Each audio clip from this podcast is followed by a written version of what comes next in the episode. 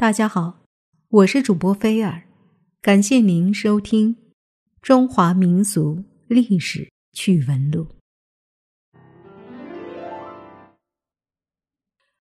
蔡居说出陕西一村之内一夜之间大量的鸽子暴毙，此事定有蹊跷。众人听后又是震惊无比。蔡居又说，为今之计，应当请皇上立即昭告天下，澄清真相，然后再发个悬赏，十日之内发现活鸽并捕捉送官者，当有重赏，如此才能在最短的时间内使公主得到医治。太医听后频频点头，当即就将此事禀告给皇上。皇上听后赶紧下诏，一切依蔡居所言，条条照办。皇上亲绪，谁敢怠慢？只两天的时间，全国各地就到处贴满了寻鸽的黄榜。再说赵文生从京城回来之后便去看鸽子，几天不见更加精神了。之后他都待在家里，精心喂养鸽子，把这个小家伙喂得分外健壮，因此是万不可败露，所以每天他都小心翼翼的。这一日，忽听说朝廷又颁新诏，废除了灭鸽令，一打听才知道，原来那天入宫的老头竟是神医蔡居，他也查清公主之病根本就不是鸽翁所致，相反，要治好公主的病，恰恰需要活鸽才行。为此，朝廷正赏银一万两，全国寻鸽呢。赵文生并不在乎赏银的多少，他只想救人。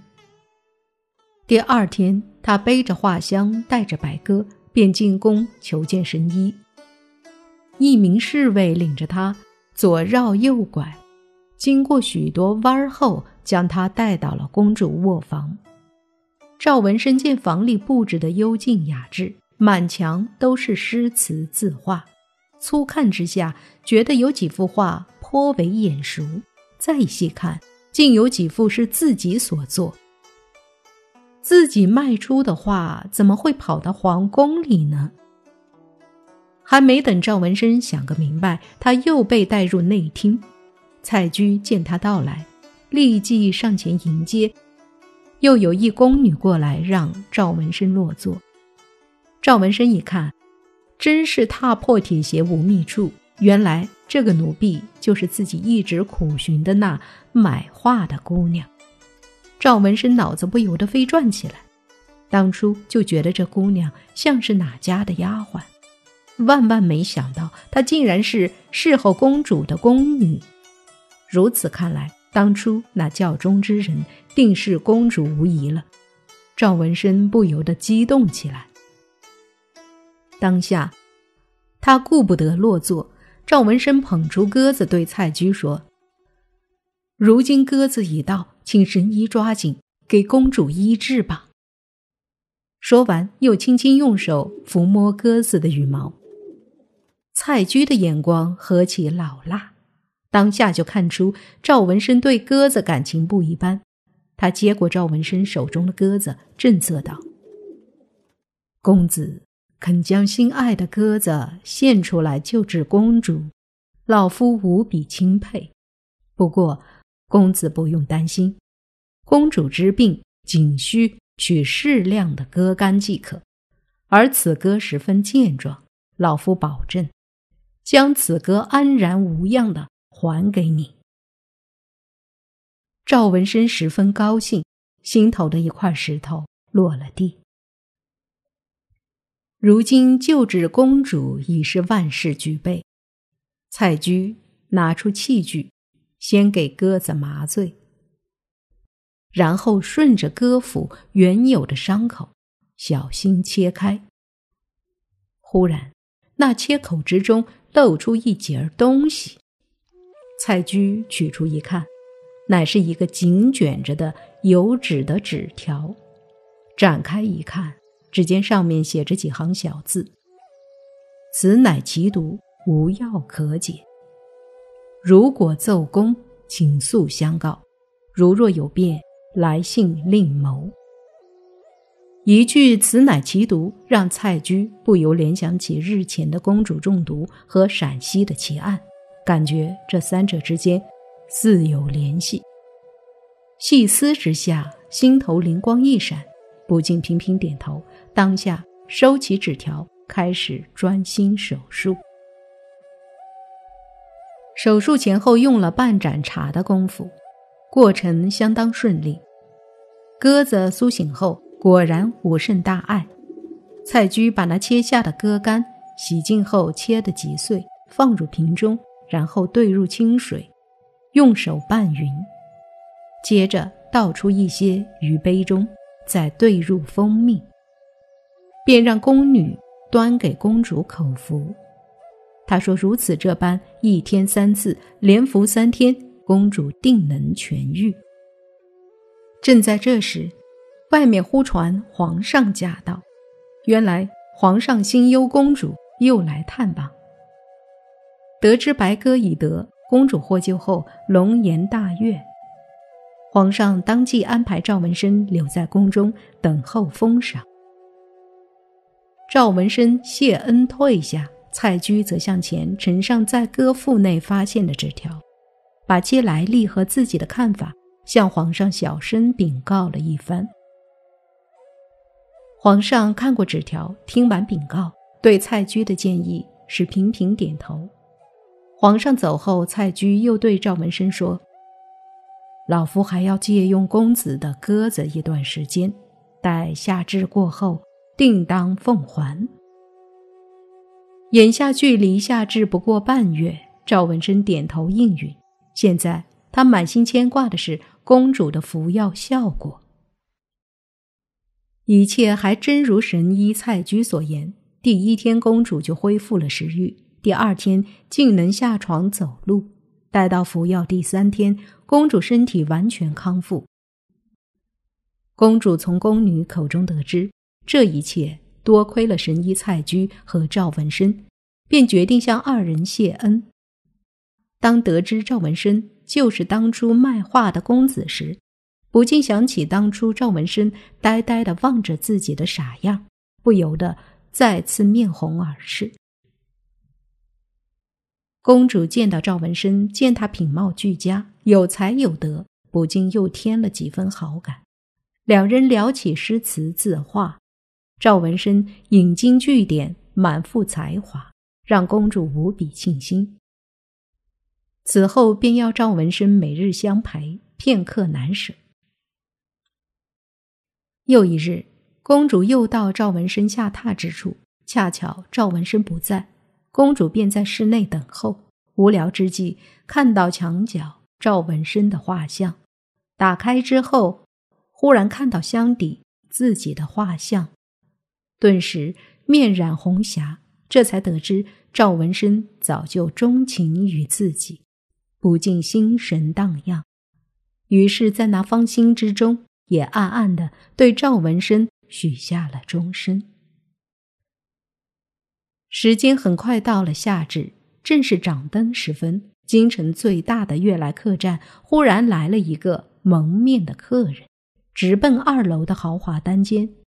四下瞅瞅无人后，用手轻刻房门，低声道：“侯大人，属下求见。”只听里面嗯了一声，蒙面人推门而入，室内忽然灯光起亮。来人还没明白怎么回事，就被按倒在地。他刚想挣扎，抬头一看，皇上正威严地站在眼前，顿时惊恐万状，浑身抖入筛糠。皇上一把扯下他的蒙面布巾，原来此人是边塞守将都指挥使陈虎。皇上说：“陈虎，你不在边塞防守，却来这里鬼鬼祟祟地约见侯大人，玩什么把戏？快从实招来，或许还能免你不死。如有半句不实，定当诛灭九族。”陈虎面如死灰，一头磕地，大呼皇上饶命，说这些都是受侯雄指使。原来户部尚书侯雄是个极具野心的枭雄，早就觊觎皇位，图谋篡夺，但一直没有找到机会。一天，他御一刺客行刺，危急关头，有个护卫巧施调虎离山之计，使他得以逃脱。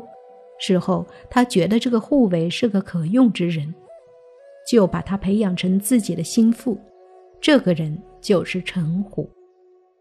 不久，他利用职权把陈虎一步步升到都指挥使，让陈虎驻守边塞，掌握兵权。表面上两个人从此相距甚远，没有联系，背地里却狼狈为奸，干起了谋篡的勾当。陈虎原先是宫中的驯鸽高手，升任都指挥使后，山高皇帝远，对朝廷是阳奉阴违，却秘密通过信鸽听侯雄差遣。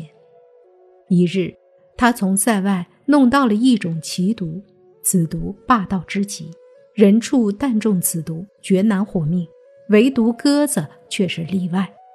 他把此事悄悄告诉了侯雄，侯雄思谋良久，心生毒计，要陈虎把一个训练有素的鸽子注此奇毒，再让鸽子飞回京城，整天在御花园上空盘旋。他这边在皇上面前大肆宣扬春食妙方，皇上常去御花园，看到鸽子后定会射杀十只。如此，皇上中毒，他就趁机谋位，如果不成，则再另谋他策。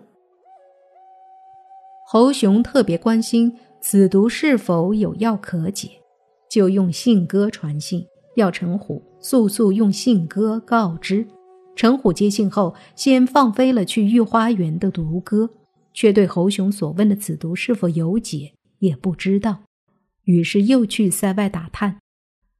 如此延误了许多时日，这才写上回信，放飞信鸽。这边侯雄不知情况，算计着应该是毒鸽、信鸽一起到的，不料毒鸽被公主所食，而信鸽却不知所踪。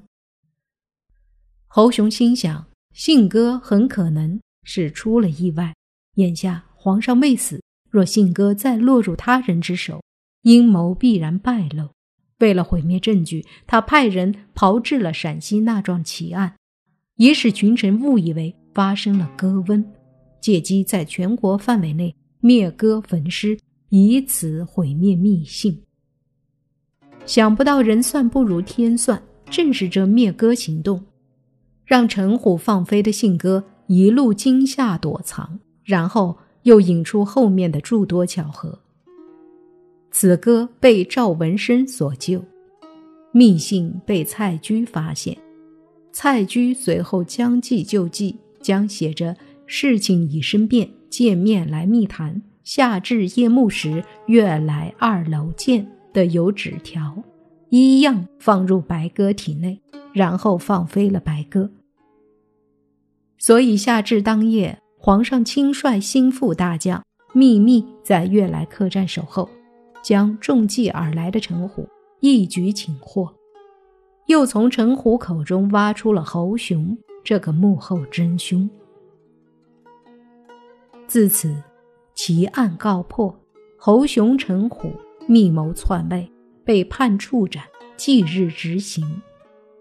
蔡锬治愈公主，又破获奇案，当封官赏银。谁料蔡锬留书一封，竟不辞而别，又云游四方去了。